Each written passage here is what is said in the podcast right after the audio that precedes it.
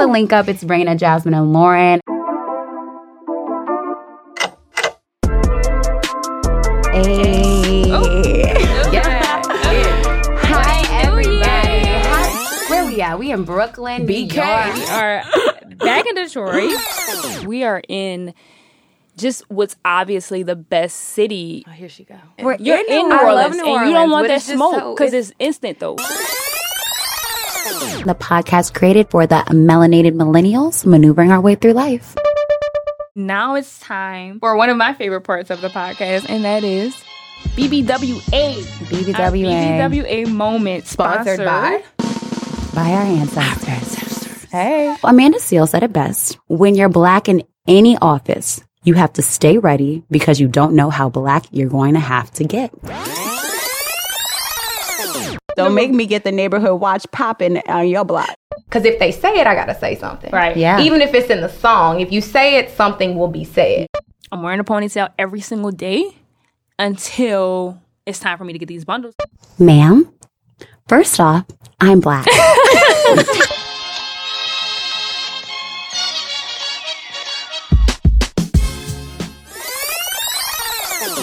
into the the main topic, the power of manifestation. A lot of times I think about it in a way of like a trifecta, right? Like it's three things. You got to believe it, you got to speak it, and you have to write it down. Starting your day off with a set of affirmations that you can I mean, you can get at, you can create your own. Buck you yourself up. Yes, buck, Buck yourself, yourself up. up. Have those Issa Rae Yes. mirror Please. moments.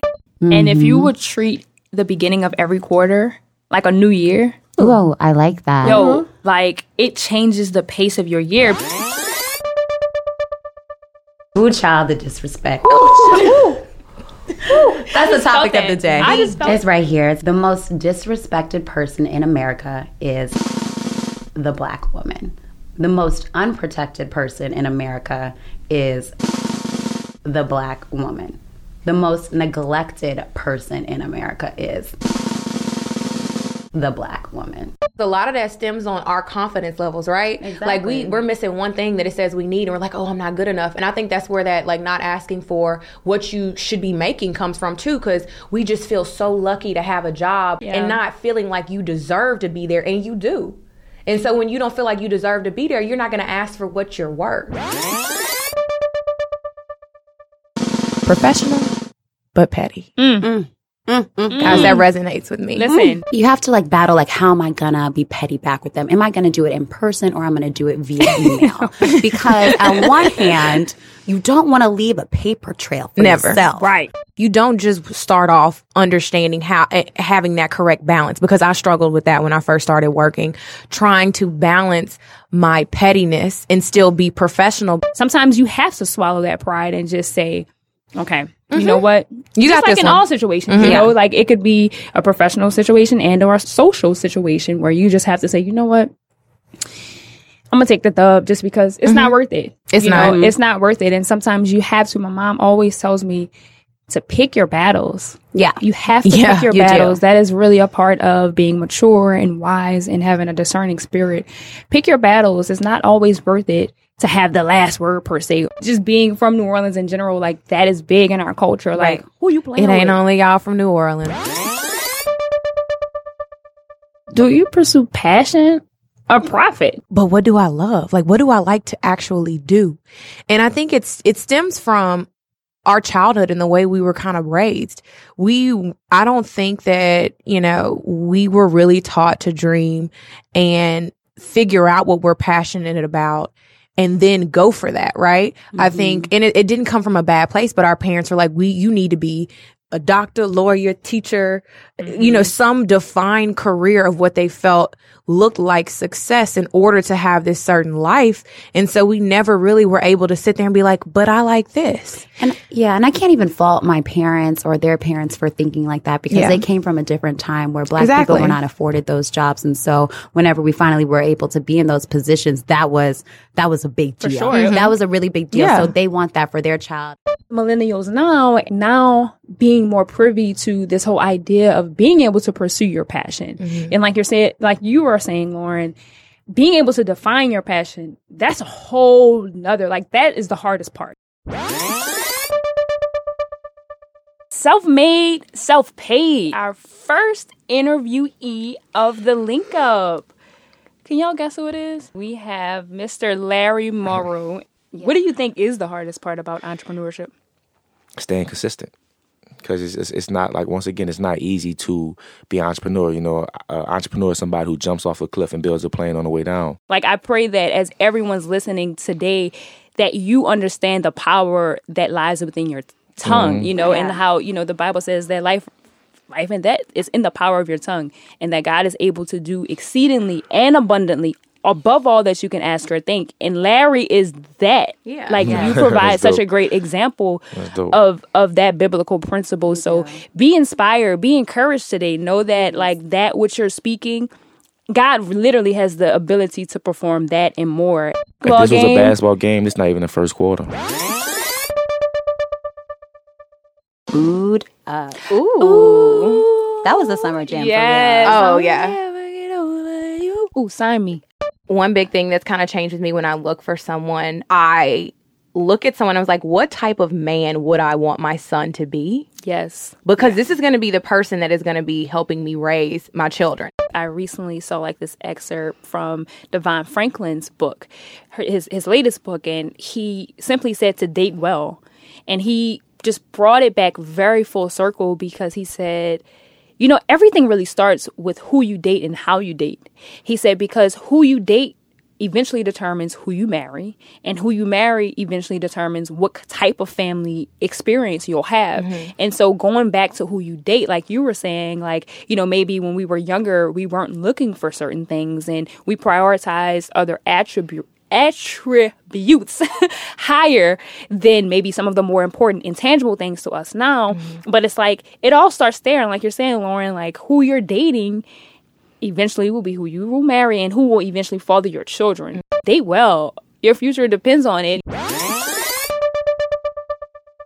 They asked to see the boss, so they sent her. With us on this beautiful day in New Orleans is Savitra Wilson. Solid grounds. Yes. Your Get the book. new book. There's so many gems in this book, but there is one quote that I really, really liked, and it is um, as much as we'd like to believe the clock resets, it doesn't.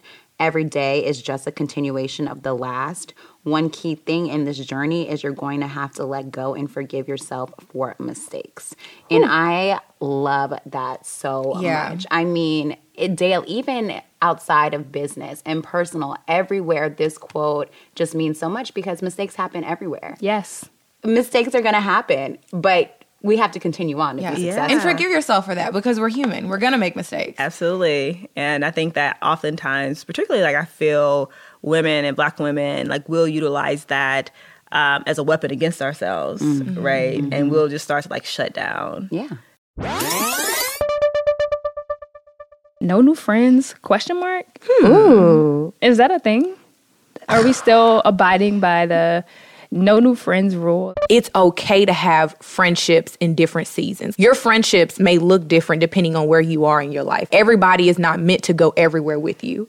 Agreed. And so I kind of struggled, I would say, college time about my friendships would be strained and I wouldn't understand. And it was because I was holding on to a friendship that may not necessarily be meant for that season in my life. Mm-hmm. And so it was hard though because it's like you love you know you love your friends you want them to be a part of your life but it's okay if they're not and you don't have to fall out about it Yeah. you don't have to fall out about the fact that you know this was who i was and we were really good friends i'm in a different space you're in a different space we may not be as close and that's okay That's fine. I have to have a moment right now for Nipsey because Nipsey said, circle got smaller. Everybody can't go. Yeah. That is what he was talking about. Exactly what you're saying, Lauren. Mm-hmm. You can't really prepare for that.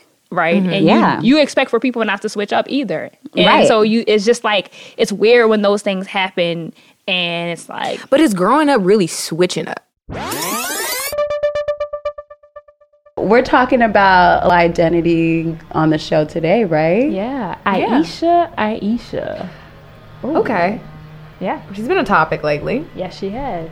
I love her. yeah, like there are all these women like throwing themselves, but me, like the past 10 years, like I don't have any of that. Like I have zero. This sounds weird, but like male attention. What's crazy about her comments is that I did not even realize they would be considered controversial until I got online the next day and it was like all shit broke loose. I just feel like we're all constantly being told, oh, we're listening to black women. We want to know what you're going through. We want to hear your truth. And she shares her truth. Yeah. And you have men and women. Mm-hmm. and women and, And black women, women. and Yes. black women Yes. telling her that her truth ain't her truth. It, that her, she's wrong Right. for revealing her truth. And I'm like, how?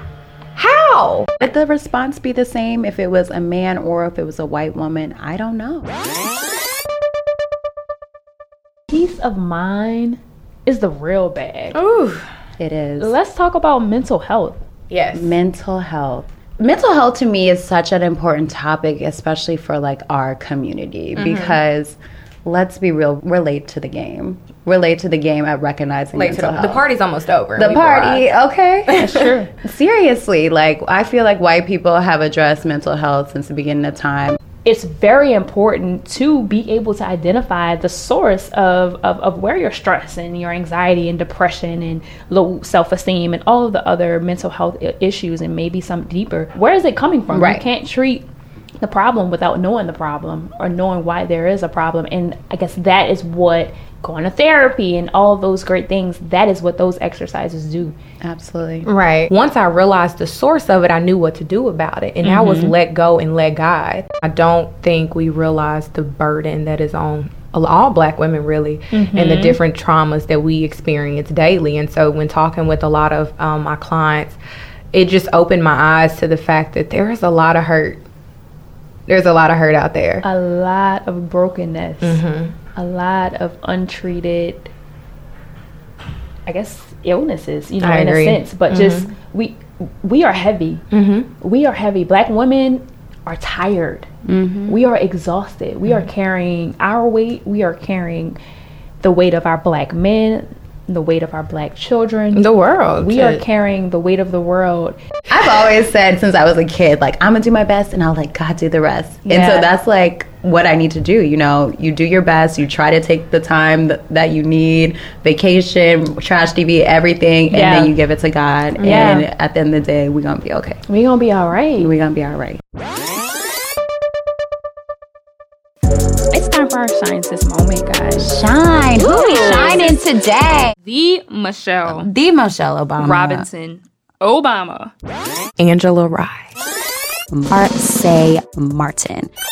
Jessica Dupart, and also Supa. Ayesha Curry. Issa Rae. Savitra Wilson. Yvonne Orji. Oprah. And Gayle. Jada Pinkett Smith.